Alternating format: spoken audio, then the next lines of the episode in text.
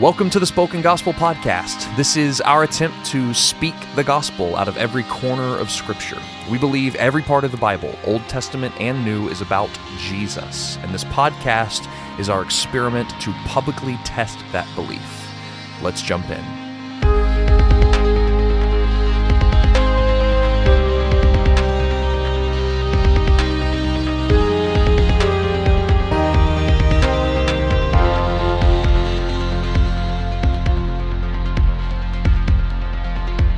All right, welcome to the Spoken Gospel podcast. Spoken Gospel. There it is. Oh, I like that. That's nice. And uh, today we're going to be talking about Exodus 11 through 13, most of 13. We'll stop around what was it, verse 16? 16. Yeah, I think so. Uh, and uh, we today we're talking about the Passover, right? The death of the firstborn. The death of the firstborn, the And- Passover, the feast of unleavened bread, all that good stuff. Mhm. Yeah, Passover. Yeah, have you ever done a Passover before? A Passover? Have I ever done a done Passover? A, done a Christianized version of a Passover? Yeah, I did the Lord's Supper. Whenever growing up, we would host a Passover Seder meal, and then we have What's some. what's a seder mean? That's that's essentially the Passover feast. That's what it's called. The whole meal, the whole setup. the whole called thing is called the seder. the Seder, and uh, there's a lot of tradition that's been added to it over the course of years. But there's all these interesting elements of the meal that point to Jesus, and so a lot of churches will like do a thing where they do the Passover meal and then show you how each one of the po- Oh. parts point to Jesus. Strange. Strange. They could have just done the Lord's Supper. well, you know, No does, offense to my Passover seder friends. it does listening. say that you this is a statute that forever that you were supposed to to follow, which is probably where they take it from. So we're gonna do Oh. the Passover now. So Well, that, oh, that'll be fun to talk about how Jesus is the fulfillment of that later. Right. So anyway, it's actually kind of fascinating Yeah. because as you're you're supposed to like met so there's this mixture of bitter herbs that you're supposed to eat and you're supposed to remember your own sin and then wash it down with the wine like the blood so like there's little little elements that point to jesus through it i mean it's edifying as far as it goes but um, and tasty, except for the bitter herbs. except for the bitter herbs they're pretty actually pretty terrible I- but yeah, okay. And and what? So do you like cook a whole lamb? yeah Yeah. Is Yeah, it just yeah. like out on a table? well i think most of the time now it's like lamb chops Lamb chops. it's like not a whole roasted lamb That's so lame. That's like- especially in the church because you don't want to like you know have a roasted lamb with all the innards there and then burn them out back. well, if you don't burn- if you don't want to have a Passover, don't hold a seder. You know that's that's the old saying. there's like an empty seat for elijah he comes and visits the meal Wait, is that real? that's a real thing what? this is getting more and more strange. Well- if you if you do a seder and you like if you're a listener totally a- and you're doing a seder, we invite you to email us, um, and we'll give you that information on the description and later on in the episode. Email us why you do it and and why it's important to you, what it means to you. We'd love to hear from that. Maybe we can interact with it on the show sometime. All right, let's talk about um, what's going on in the text of Exodus 11 through 13. All right, Seth, you want to take it over with uh, 11 1? moses is threatening the final plague uh, the death of the firstborn and, uh, which is really intense but Yeah. we also notice a parallel with pharaoh's own commands to kill the firstborn of Right. israel That's right. And also, God almost killing Moses' firstborn, right? yes Except for the, the, the covenant of circumcision that, that kind of saved the day. Yeah, and then after this, the people of Egypt, well, the people of Israel asked the Egyptians for all their silver and gold, and then the Egyptians handed over. And the phrase is the people, uh, the Lord gave the people favor in the sight of the Egyptians, which is, I think, the word for grace. Oh, is it? Right, that's the word that actually of Noah, that God used of Noah. He found favor in the sight of the Lord. He found grace in the sight of the Lord. So Oh, I that's think that's interesting. interesting. But that happens, and then Moses, um, at about midnight, was told that he tells Pharaoh that the Lord will come at about midnight and kill the firstborn in the land of Egypt, but not even a dog shall growl against any of the people of Israel. Verse 7. Oh, wow. Um, again, that's that protection that Yeah. God continues to extend The over the Israelites. Distinction he's making that we talked about last week Yeah. between the Egyptians and the Israelites. And Pharaoh will not listen, so that his wonders will be multiplied in the land of Egypt. And again, so there, there again, you get the wise God doing this to multiply his wonders, to bring glory to his name, all that kind of stuff. Yep. Yes. And then it's in this context that we're told, okay, now you're going to celebrate a feast. And actually, not just celebrate a feast, you're going to reorient your entire calendar around my redemption of you. Verse uh, chapter 12. So how, how, where where do we see that? So chapter 12 verse 1. Uh, this month shall be for you the beginning of months. So they said, okay, so it might have been October or September, but guess what? It's January now because everything's starting new with this event. The- Okay, so this is such a so what God's saying here is like this is such a cataclysmic uh, identifying event in the life of my people that I want you to begin your year around it from now on. Like this is everything centers around this basically. Yes. Right. Okay. cool. Yeah, and then on the tenth day of the month, you're supposed to take a lamb, separate a lamb out from your flocks, and then it has to be without blemish. Has to be a male lamb, and then on the fourteenth day of the month, you kill it at twilight and eat it. And the and I think isn't between the 10th where they pick it out and the 4th where they Fourteenth. the 14th where they cook it isn't that like preparation? They're preparing the lamb and everything like that? Yeah, okay. I think so. i think so too. Yep. And because I, then think- I know that like later on like i think the gospels talk about um preparations were beginning for the passover. That's right, and i think right. scholars talk about how this is that's what happens between the 10th and the 14th day Then they take the blood of the lamb and they put it on the two doorposts and the lintel of their house where they're going to eat it. And they're supposed to eat it dressed as if they're ready to leave.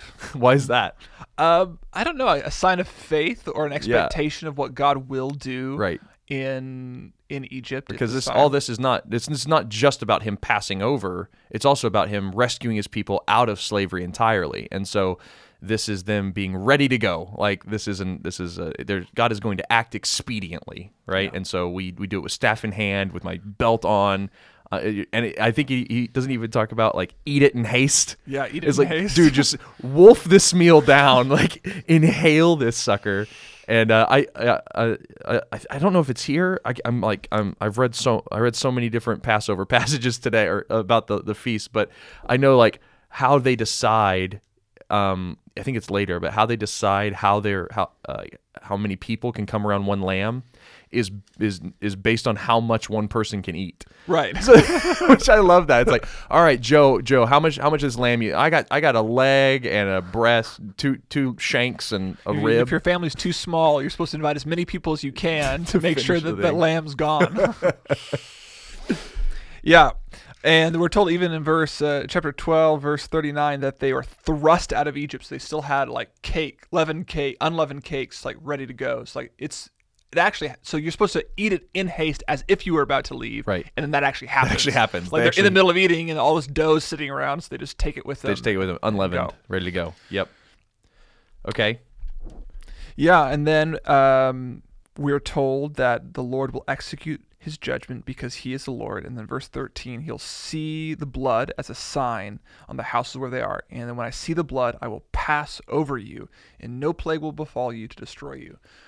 Yeah. Which David actually picks up that language in Psalm 91. Oh, does Uh, he? He does. He's like, no, no plague will come near your your tent, your dwelling, your place. Oh, man. about this event. Oh, that's interesting. And so, I mean, a, couple things that I see right right away is all the personal pronouns that God is using here. Like, I will come and I will see and I will pass over, or I will kill. like, this is God acting. It- it- but later we see it as the angel of death, right? So, The destroyer. the destroyer. Um, so, uh, how is this God? Is this a third party? Who comes and does this killing? and we're told that it. I mean, God claims it for himself. Right. Um, I'm trying to find the verse where he says it really explicitly because I underlined it because like, oh my gosh, I, do I really believe this? yeah, right. yeah, verse 15 of chapter 13. For when Pharaoh stubbornly refused to let us go, the Lord killed all the firstborn in the land of Egypt, both the firstborn of man and the firstborn of animals. Wow. So even though that there, even though there's this third party, this destroyer that comes through, um, who might be an executor of God's judgment, it is behind it all is Yahweh Himself, Yes, which is really hard for probably a lot of us 21st century people to. I'm sure it was. with. It seemed like it was hard for even the Israelites to fathom because they turn away from. God. I don't know. It's we're never told that it's because of God. No, never mind. Yeah, I don't know if they had like a theodicy problem, like a problem Right. with God's justice, is what that means. Right, they were they were enslaved. They the the Egyptians were getting what was coming yeah, they're them. like, right? bring it on. Yeah, Right. they they probably loved that. Yeah. Yeah, which we- we would say any enslaved people group Absolutely. is looking for justice Well, and we too. Like whenever we watch a movie or something with an oppressed people in it, and the enemy gets what's coming to them, these horrible, wicked people, we cheer in the theater. Yeah. Like we we we we love justice far more than we let on. Whenever we try to isolate these moments of God's wrath, be like, oh, God would never act that way, and then we're in a theater where it happens to a bad guy. We're like, yeah, that's awesome, and, and it's like, that's because we put our place in we put ourselves in the place of the oppressor only the oppressor doesn't like to be judged Ooh, that's good. So- Yeah, that's right. yeah, yeah, that's right. Oh no, I no, you can't judge me, God. Like, no that's what the oppressor says yeah. Whoops. so moving on very Moving on. quickly um, and then the day that they eat a lamb is the beginning of the feast of the unleavened bread for seven days they eat unleavened bread Right, and God says they they're not supposed to leaven any of their bread, and they're not even supposed to have any leaven in their houses at all. Like no leaven whatsoever. yes And like I read some stuff on this, and most people are like, "What in the world? Why no leaven? Like, what is going on?" And they tried to they tried to allegorize it and stuff, and they tried to talk about how maybe it's a sign of like, um, sp- like they're something talking about something about spoiling something. I can't even remember. But I think for me, it's all about this. Is it just hastiness? That's just like leaven takes a while to rise, and so unleavened bread is. We're leaving. Get ready. is, yeah. But there's also a sense in at least the Gospels where leaven is a substitute for sin. Right. So Jesus warns the disciples about the leaven of the Sadducees and the Pharisees, and even leavens you. But, But doesn't he also talk about the kingdom of heaven being like a little bit of leaven that works through the whole loaf? yeah, he does. So that wouldn't work. leaven is complicated. Leaven's a complicated. I think you're right. In this What's story, your relationship with leaven? it's- It's, complicated. It's complicated. I like a good bread. and I also like a good cracker. you do, yeah. You make your own bread. I do. You sourdough champion. Not all my sourdough I like. I like your sourdough. come out terribly. but I think the point here is that it's made in haste. It's quick. Yeah, I think like so. It's taken away. I think so. And then God reiterates again that when they put the blood on the doorpost, God will see the blood and the Lord will pass over the door and not allow the destroyer to enter the house. The Lord sees it and promises, I will not come in.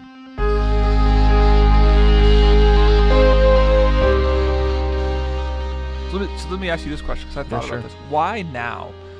Why do we have protection coming through sacrifice now? Oh, I see. Because God's been protecting the people of Israel from a lot of these plagues and required no sacrifice, required no blood. Why now? I know. I know. One of the things is we haven't seen the narrative talk about them being. that We've seen them being saved from like flies and boils and the death of their livestock, but we haven't seen them being saved from personal death. Uh, and, and and and like that death entering their homes and taking the life of their firstborn and so i think that once we once we talk about personal death and being how do we be saved from personal death I think that's whenever there has to be this price paid. Um, is that? I mean, does that make any sense? No, that does. I mean, I mean, there is like this is the most intense form of God's judgment, and when it comes to the most intense form of God's judgment, the most explicit need for protection, I guess, is made clear, or like how God is actually providing protection retroactively. So, like, Yeah. how did God protect Israel from the flies? On what basis did He say, "I will protect you"? yeah. It's actually on the Passover, right? Yeah, maybe. Uh, that, I, I think that that could definitely be argued. I think also what we what we see here, we can go back to. I think I think we can go back to Abra- or sorry to Moses on his way to Egypt, and I think that can be helpful. Remember that obscure story we talked about a couple weeks back with God going to kill his his firstborn son. And um, and then his wife Zipporah circumcises his son really quickly and dabs the foreskin on Abraham's Abraham. I keep saying Abraham on Moses' feet, and then God relents. And I think what this shows us is that not is that just like Moses, just because he was God's chosen instrument, does not make him void or excluded from God's wrath. That he is also guilty of sin and deserving of God's wrath, and so a price had to be paid. Like he had to enter the covenant through bloodshed. And in the same way, just because there's a distinction being made by Yahweh between Egypt and Israel does not mean that Israel has no sin that does that that that that doesn't need to be dealt with. Like they have sin, it needs to be dealt with, and so this price has to be paid. God is setting a precedent for how He will deal with the personal sin and death of His people. Do you think Israel knows that at this point? No, no, I don't think so. you don't think they know like this blood isn't just this isn't just a, a protective spell I'm casting. This is actually a fore an omen of my own sinfulness, um, just like Pharaoh. I don't know. I don't. I don't. It'd be hard to say. You'd have to ask about like how the, how how Yahweh was re reusing some cultural symbols of their time in Egypt because um, they they're not unfamiliar with sacrifice. Sacrifice was not something that was foreign. They're going them. into the wilderness to sacrifice. To sacrifice. They to under, they have categories for these things. Um, you know, the the Egyptians had sacrifices. They had priests, and so they wouldn't be completely oblivious to what was going on. But in terms of, uh, I think they only understood the gods uh, as those who needed to be placated. They didn't understand that actually it was justice for offense to this god. They were just the gods were angry and they like they needed to be they needed to persuade them to act a certain way. They didn't understand that no like the God, the one God of the one God Yahweh is just and good and in his justice and goodness he brings justice onto me as a human person who has committed a, a, sin against him. I don't know if they've put all that together yet. I'm, I'm sure they see some corollary between what's going on with this God interacting with people and the sacrifice, but I don't think it's until they get the law and we get to Leviticus and those things that they start to see sacrifice and sin going hand in hand. Would you agree, or do you think I they think see something bigger? True. Maybe. I mean, It's hard to say. You'd have to be a. You could be an insightful Israelite in this. uh, You could, like- you could be. yeah. It's like okay, there's like substitution. Yep. The blood of another protects me. Like, my son would die if this if this lamb didn't die. Substitution's not hard to come by there. Yeah. Like there's clear substitution. You get you get. And we actually see a lot more of that in this story, right? So after, if we just want to skip over a little bit of the institution of the Passover, once maybe we shouldn't. Well, let's let's get there. So what happens next in the story? The plague happens, right? yeah. The plague happens, and all of the firstborns are killed in the land of Egypt. And there's a cry that's heard, and not a house where someone there, was not a house where someone was not dead. Verse thirty. Yeah, it's also interesting that it's everyone from Pharaoh to the slaves of Egypt. No, no one is, no one is excluded from this. Even the prisoners, like even people who are imprisoned, are, fall under this this this plague. So it's not just for the elite. Like even the poor fall under this curse. Yeah. And then verse 32, Pharaoh finally relents, said, okay, take, Right. take them away. And I think it's interesting that he asks Moses to bless him, uh, but he, he, he relents and sends them away. Take your flocks and your herds, as you have said, and be gone. And bless me also. he just gets one last shot, please, one last just- self, selfish shot in there. And then it happens. The Egyptians are pushing the Israelites out. They don't want any more death, they don't want any more destruction. Uh, and then the Lord gave the people favor in the sight of the Egyptians, and so they gave them all the jewels and gold they asked for, and they plundered the Egyptians. Right, which was promised way back to Abraham that they would be enslaved for a long time, but when they left, they would inherit great riches. Yeah. And here it is. And here it is. happening. And then as they're moving out, we're also told in verse 38 a mixed multitude also goes out with them. Presumably, some Egyptians are going with them. They've seen the acts of the Lord and they Yep. said, This is the true God. I will follow him. Right. Presumably, It could have it could have also been other enslaved people groups, right? It could have been so you know you had groups. this huge uh, monolithic power of Egypt, and they aren't just enslaving Israelites; they're enslaving all kinds of people, most likely. And so perhaps God saved multiple people out of this out of these slaves. Maybe it was just Israel because they're the only ones talked about, and it convinced Egypt. To me, that sounds like the more obvious reading.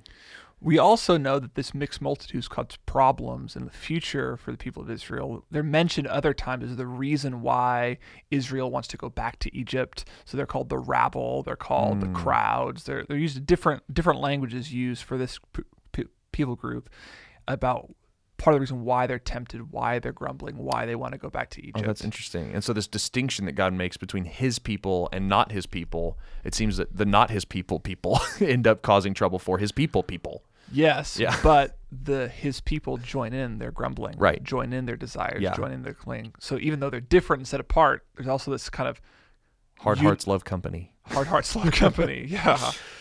So anyway, they they leave, uh, and we're told that they're supposed to remember this throughout all their generations. And then the Lord institutes the Passover. This is the statute of the Passover, verse 43. And no foreigner shall eat of it. And I think the reason why he mentions that there is because it's a mixed crowd. There's foreigners among them. And so there's actually a lot of provisions here for people who are foreigners. And they said, if you do want to eat of it, you must become part of the covenant people by circumcision. Right. So it's not that you that no foreigner could eat of it. It's no foreigner could eat of it without joining into the covenant. Yes. Okay. Yes. And that we're told a couple more details about the lamb that you're supposed to eat it in the house, that you're not supposed to take any flesh outside the house, and you shall not break any of its bones, which John picks up and said this was actually fulfilled in Jesus. Not one of his bones were broken. Not one of his bones were Oh, broken. yeah. So we have already we're told that this is about Jesus. And then we are looped back in to our discussion of the firstborn. All this like why the firstborn, why the protection, what's going on here. And so in chapter 13, God tells Moses to consecrate, to separate, to make distinct all the firstborn. Whatever is the first to open the womb among the people of man and beast is God's. So would this be a good place to talk about why the firstborn? What what's significant about that? Because you know, in my in our families, everyone's special. You know, like everyone. I love you and your sister equally. You know, I mean, which it, it wasn't. tr- it's, it's well, a lie, but parents always have their favorites, but there's something very distinct about what what was so special about the firstborn in this culture or in this time.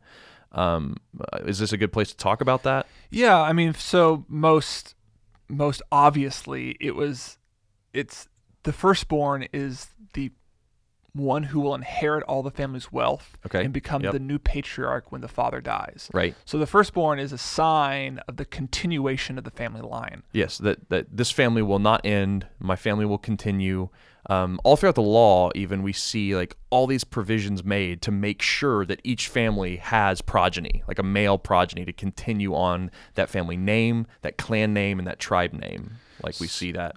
Right. And so what we're seeing here when God says consecrate for me the firstborn, we see that as a as a sacrifice almost. We see it as almost as something that's like demanded of us, but for for God, it's his way of determining the promises his promises will continue to the next generation, that they will not be lost um, by by circumstance. That God is declaring, "I will continue my promises to your next generation. Yeah. You aren't the only ones that will receive it." And we have to couch this in this longer narrative that's been taking place in Exodus, where it seems like the firstborn die.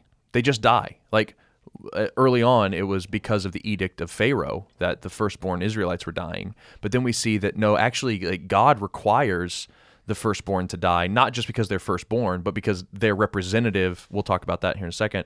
Of of of the whole family and there's sin that needs to be taken care of. We see that when he comes and tries to take Moses' firstborn and and and he's saved through the covenant and bloodshed and then he comes and takes Pharaoh's and all of Egypt's firstborn and he would have taken Israelites the Isra- Israel's firstborn if they hadn't had had this blood spread over the, the the posts and so now he says I I bought your firstborn for you like they I des- I I should have I could have taken them and I didn't so I want you to consecrate them for me basically like um, I could have taken them and I didn't so con- they're mine now Yeah, and in verse 11, it kind of ex- unpacks that a little bit, and he says, he gives a bunch of different ways in which you redeem the first thing that opens the womb.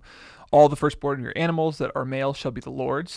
So I'm assuming that they sacrificed those animals. In yes every animal except uh, so uh, every so every unclean animal except for donkeys Yeah. and donkeys didn't just get to live they also had to be redeemed by a lamb which was a clean animal And if you didn't, you were supposed to break its neck. that's right And then every firstborn of man among your sons you shall also redeem. And you're supposed to sacrifice a lamb, A lamb, yep. to redeem the firstborn son. I think one. And so why? Why? And it says right. And when in time your sons ask you, why are we doing this? What does this mean? Great. Well, that's us. Uh, by and you shall say to him, By a strong hand the Lord brought us out of Egypt from the house of slavery. When Pharaoh refused to let us go, the Lord killed all the firstborn of the land of Egypt, both the firstborn of man and the firstborn of animals. So I sacrifice, the Lord, all the males that first open the womb, but all the firstborns of my sons I redeem.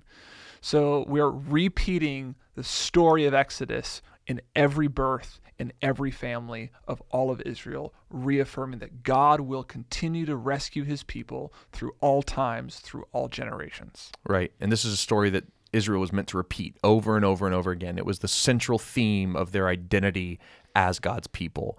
Not, not, not that, hey, God chose us and we serve Yahweh, is that God saved us and we should have died under his hand, but he redeemed us. He bought us. He paid a price. This price was a lamb. That's a picture of this central uh, identity we have as the Yeah. people of God. We're And bought. that, and that wasn't just told propositionally. You, I love you. Oh, I sure. say I saved you. Therefore, believe this, this, and this truth. It was like an enacted retelling, like an enacted drama of God's salvation. So it says, "It shall be a mark on your hands and the frontlet between your eyes." There's this like tactile. Mm. you touch it and you see it. You touch it, you see it, you feel it. You f- the warm blood is on your hands. you Oh, man. watch it. Yeah. Like you are seeing the drama played out over and over again, And then you ingest it. and then you ingest it. That's very that's very real.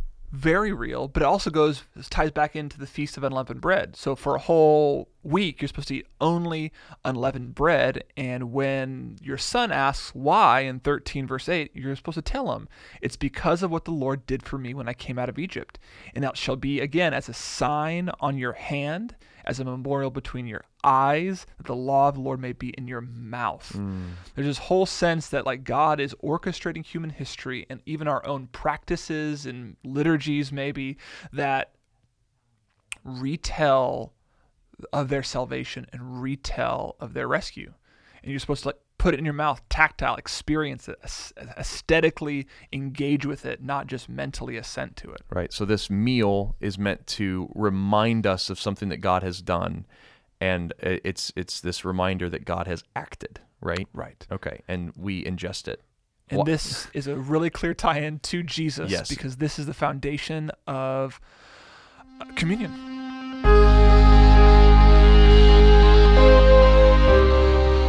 All right, so we we just saw this feast that takes place um, that's supposed to remind us of God and His saving activity. And then Seth, you you were like, obviously, uh, this is a one of the clearest connections we have, bib- biblically theologically speaking, from Old Testament to New Testament, is how Jesus kind of reframed the Passover meal around himself. around Himself Right. So when several, I don't know how quite how long, several thousand thousands years, of years later. When Jesus is celebrating this meal with his disciples in the upper room, he takes the unleavened bread and and takes the wine that they're drinking and reinterprets it not about a salvation that happened as a remembrance of a salvation that happened thousands of years ago, but as what he is doing right there in their midst. So he says in verse 19, he takes the bread which he had given thanks, he broke it and gave it to them, saying, This is my body, which is given for you. Do this in remembrance of me. Yeah. So, And what's interesting is I had always thought about this um, as Jesus pointing forward to what he was about to do. He was like, I'm going to the cross. I'm going to go give my life up for you. This is my body that's going to be broken for you. When you eat this, think about the cross, think about the right? cross. And and they and but as Jews sitting at this Passover meal, they're thinking backwards. they're thinking backwards. They have in their minds when they're eating on the feast of unleavened bread and their sons are coming up to them asking like why do we do this Yeah. and they they tell their sons it's because god delivered us out of egypt and we eat it in our mouth and I put it in our hand to remember these facts Yep. and jesus says actually That, That- was me. that was me saving you that was me saving you on that day Oh my goodness. God's salvation plan has never changed. He's always been saving his people through the Son of God, the second person of the Trinity who became known as Jesus in the incarnation. and he makes it plan. even more explicit because and likewise the cup after you have eaten it said this is the cup that is poured out for you is the new covenant in my blood so what's this new covenant it's the covenant that god ratified right here at passover Hmm. i will pass over death by the shedding of blood Oh, wow. and jesus says that is me i was the lamb in exodus Right. And this is and now there's here's a new one. and here's a new one This is a new covenant and it's it's not lamb's blood, it's the blood of the Son of God. Yes Right, which is going to accomplish far more than just one time um, in Egypt that we'll we'll look back on and say, "Oh, that was really great for our ancestors." It's like this blood is new and it's for you. Here's the cup. Like put it in your hands. This is my blood for you. And so it's is it fair to say that Jesus is looking in both directions? yes He's looking back to Exodus and ahead to his own crucifixion. Yes. Yeah. I mean, we see that played out all the time That's in true. the Gospels. Yeah. So I think it's happening here too. Jesus, when God looks on Jesus, he will pass over us. Right. And the reason he passes over us is because of this new firstborn son, this new firstborn who is Jesus. So let's talk about the firstborn real quick because that word firstborn is all over the place here in Exodus. And um, it's actually the central point from the beginning of the Exodus story. Oh, the yeah. first thing was the firstborn sons are being thrown into the river, they're Yep. being killed. that's right. So this is central one of the central themes throughout the story. is yeah this idea of the firstborn son and so why is the firstborn son so significant in this culture well we've looked at that it's the promise that this this family line will not stop it will continue right so it's the firstborn which means the family will continue the progeny can can go on uh, we can continue to have an inheritance. We can uh, propagate our or you know continue to pass down our property everything like that. Um, but also i think what's helpful is if you look at at the firstborn as a parallel um, to the first fruits of the harvest that are sacrificed to god that we'll be talking about later is i think it's a helpful picture because when i talk about when i think about family and sons and daughters it confuses me a bit because i'm not in that culture. So for me the harvest made more sense. So it was like whenever you reap a harvest, you take the first fruits of it, the first part of it that is able to be harvested, you bring that to God. And it's the promise that the rest of your field will also be harvested because if this one little part of the crop came up, it's a it's kind of a precursor and a promise and a guarantee that the rest will come also. The rest will be harvested. Yeah. That's right. And so whenever uh, you have a firstborn son that opens the womb, you're, you you see that oh, me and my wife are fertile. We can create children. More will come. And like so, I'm I'm not only consecrating this one son as an individual, but all my children, like and the entire family that will come after him. So in in in a- in, in the same That's way, helpful. in the same way that the first part of the harvest that's given to God represents that the rest of the harvest will come and the rest of the harvest belongs to God. In the same way, when the firstborn son is consecrated and redeemed, it says more children and family will come. And just as this son belongs to God, my whole family belongs to God. And Jesus is called a firstborn too, right? Yes, but there's steps in between. Oh gosh. Yeah, there's a lot of firstborn stuff that takes place. So you have the firstborn son, which is the representative head of the nuclear family uh, in Israel. But then you also have the Levites. Later we'll find out this priestly family is the firstborn kind of tribe that stands in for all of Israel. And you see that in Numbers 3, 14, and 31. And then you have Israel is the firstborn of all the nations, Exodus 4, 2. And so Israel stands in for all nations as well. So well. the firstborn son is the promise that is the guarantee that God's promises will extend to the family. right. The firstborn son of the Levites is that God's promise will extend to the entire people of Israel. Right. And the fact that Israel itself is the firstborn is the guarantee that God's promise will extend to the entire world. which was the promise given to Abraham, which was that you will be a blessing to all nations. So, because Israel is the firstborn of God, that is a promise that what God does to Israel, he will eventually do for the entire world. And that's what he accomplished in Jesus, who is the firstborn Son of God, right? He is God's only begotten Son. Who and, and because he came and whatever God blesses him with, this is the idea of imputed righteousness that we get what Jesus got. like so he's the firstborn son. So I think Colossians calls him the firstborn of, of all, creation. creation. Yeah. So it's not just that there's a particular people group or it's the God of all creation Right. is promising to guarantee is guaranteeing his promises for all of creation. Right, not just uh, not even just humans. he, he like whenever he comes in Revelation, it's behold, I'm making everything new. Is that he he fixes the fall. He fixes the created order. Like he fixes disease, not just sin. He gets rid of cancer. Like he's the firstborn of all creation. So when God blesses this firstborn son Jesus, he can then bless all nations as as his representative head, as the representative head of all creation. And then he's also called the firstborn from the dead, right? Right. And so this firstborn from the dead is Jesus. He was raised by the power of God, reigning over defeat, uh, reigning uh, over sin and death, and therefore, because Jesus was raised, Paul says, in the same way we too will be raised. Because just as the har- the first fruits of a harvest gave proof that the rest of the harvest would come, we know that just that just as Jesus was raised, we too will be raised. So when Jesus says he's the firstborn from the dead, are we supposed to think of death like a womb? Yeah, absolutely. I mean, no one's born from death, but in this kind of language, Jesus has shown us that the tomb can be like a womb because it's it's he, he went in as a mortal body and he came out of this tomb womb as a as a new glorified resurrected body you know so like paul says in 1 corinthians 15 what is sown in immortality or in mortality is raised in immortality so it's this idea he also talks about like a seed must fall to the ground and be crushed and die in order to be raised up into a giant stalk of wheat or something like that So we too, when we die, we have this guarantee Yes. that the promises of God are not done yet, even in death. Even in death. He is the firstborn from the dead. that's right And the guarantee is that we will be raised in life like him. yes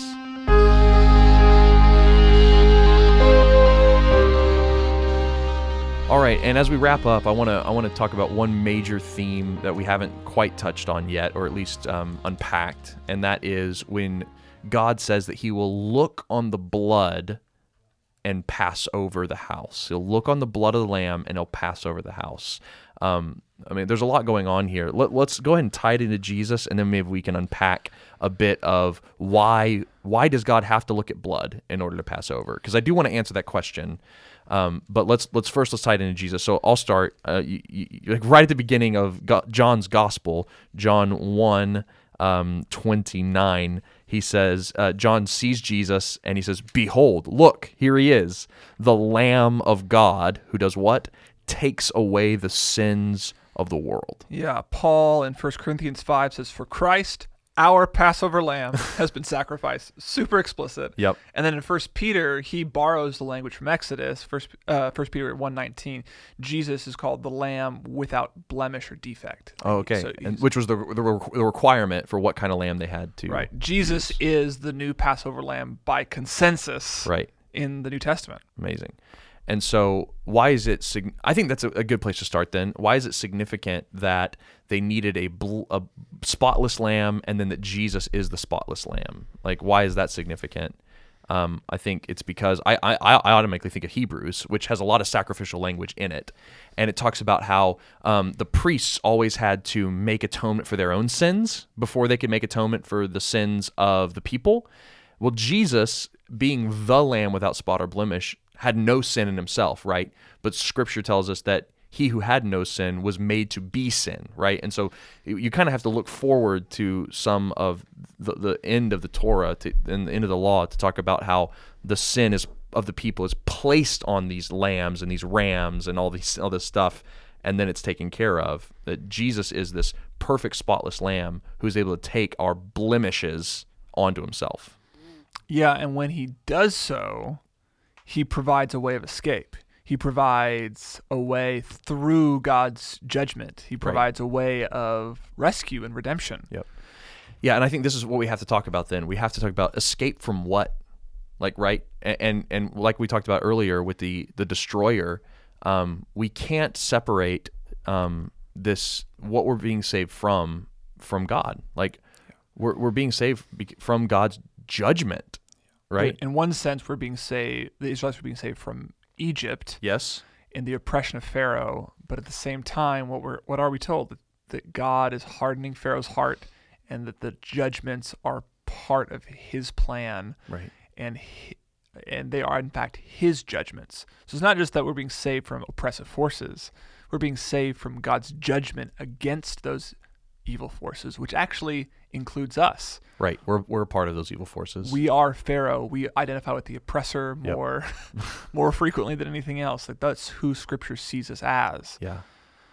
And so so God God is this God shows himself in in Exodus as this just God who remembers the promises he's made to his people and in order to make good on them he punishes a wicked kingdom and, and exacts uh, justice on them and, and in the same time this justice falls we see that if it's all if, if the justice is going to fall on this land it's going to have to fall on everybody like used to there used to be this distinction where flies would go on egypt but not on israel but now this destroyer is coming through all the land and he's going to kill every firstborn son unless there's blood Unless there's a substitute. unless there's a substitute. And so Jesus is the substitute. Jesus is the Passover lamb.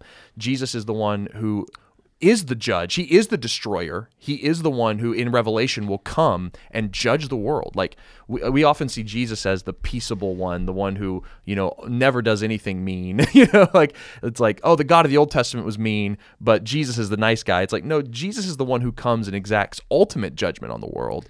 And so the destroyer comes as the destroyed right? Yeah.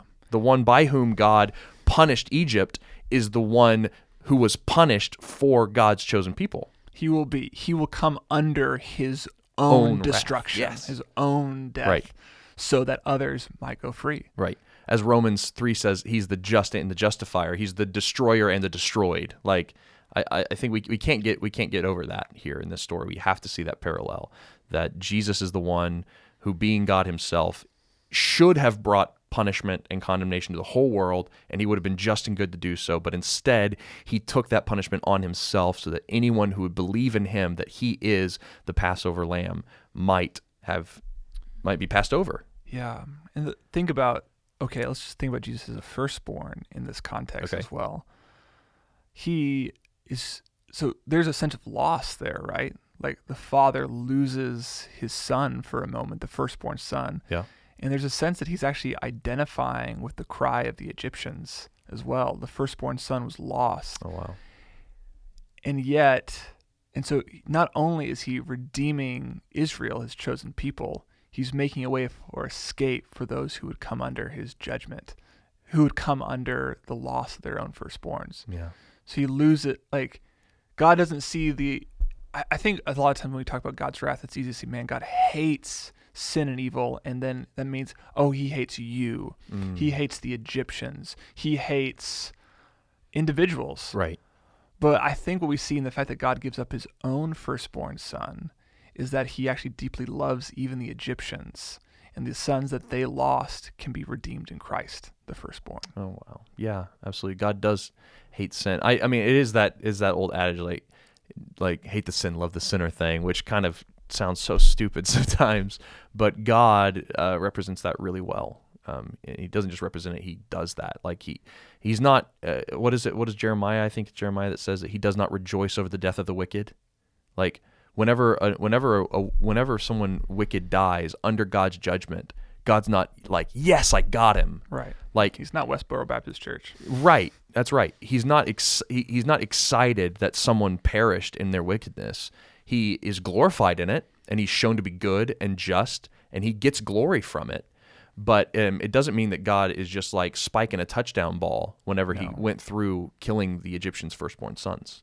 because he recognizes it comes at a cost to him, That's not right. just emotionally as the creator of the world, but as like I will redeem the Egyptians by the loss of my own firstborn son. That's right. And if God is eternal outside of time, he knows firsthand the the loss of Jesus, and Jesus knows the loss of his own life and his my God, my God, why have you forsaken me? All this is rattling around in God's eternal mind as he's seeing the firstborn Israelites die in the Nile River, as he exacts judgment on the people of, of Egypt. Like, God is not unsympathetic, he's not dispassionate, he knows what we're going through, and yet he takes his justice seriously and he takes grace seriously, so seriously that he takes the punishment that we deserve, which is the death of the firstborn. I don't remember which theologian says it, but it says like on the cross, justice and mercy kiss. Yeah. Is it John Stott? I don't remember. I don't remember either, but just- yeah, that's beautiful. Okay, here's how I want to close out. Um, let's. I just want. I, I'm gonna see if I can get you to randomly muse on on this one idea here. So we've talked about Jesus being our Passover lamb. This, which is just sitting here almost like in this stale academic way, talking about it. Um, we can even seem dispassionate, even though it's the thing that you and I are most passionate about.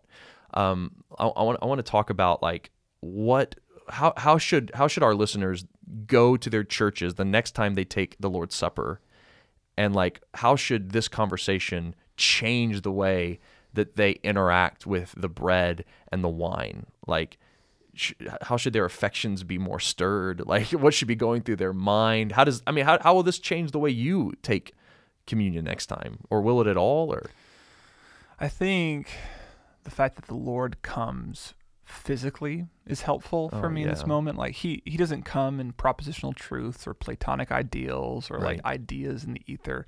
He comes as a person who dies, who visited a grave, and then he reminds us of that not simply through ideas or Right. thoughts or sentences, but in bread and in wine. Like we say, we're eating the blo- body of the Lord, drinking His blood, and we're not literally doing that, but we're doing it in remembrance of what He's done.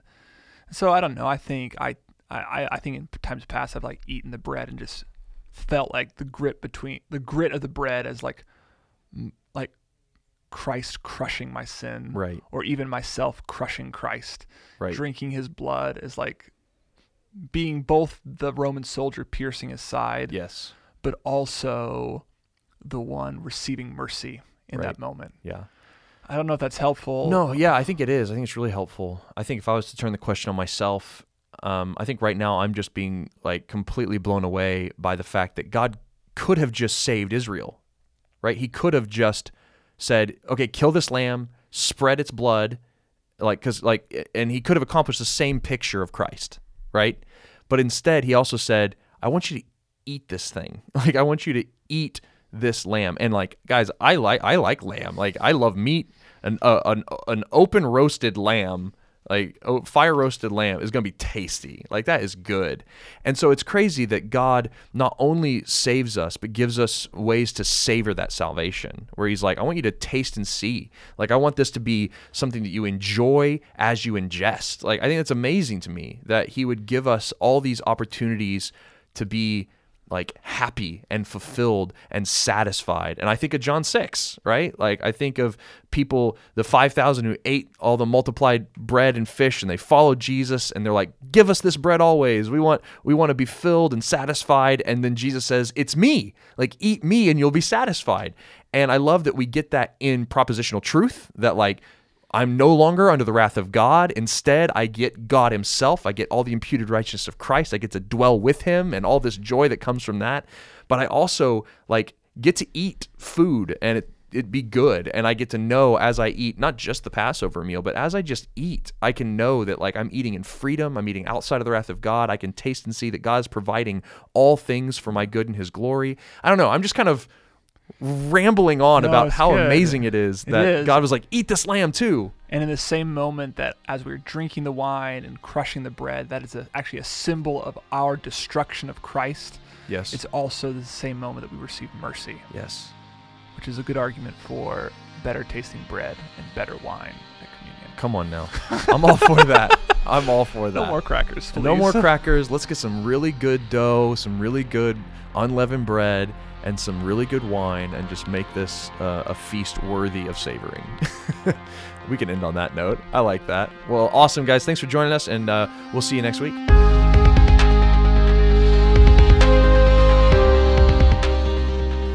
Thank you for listening to the Spoken Gospel podcast. Spoken Gospel is a nonprofit organization dedicated to creating gospel centered media that speaks the gospel out of every corner of Scripture in every corner of the world.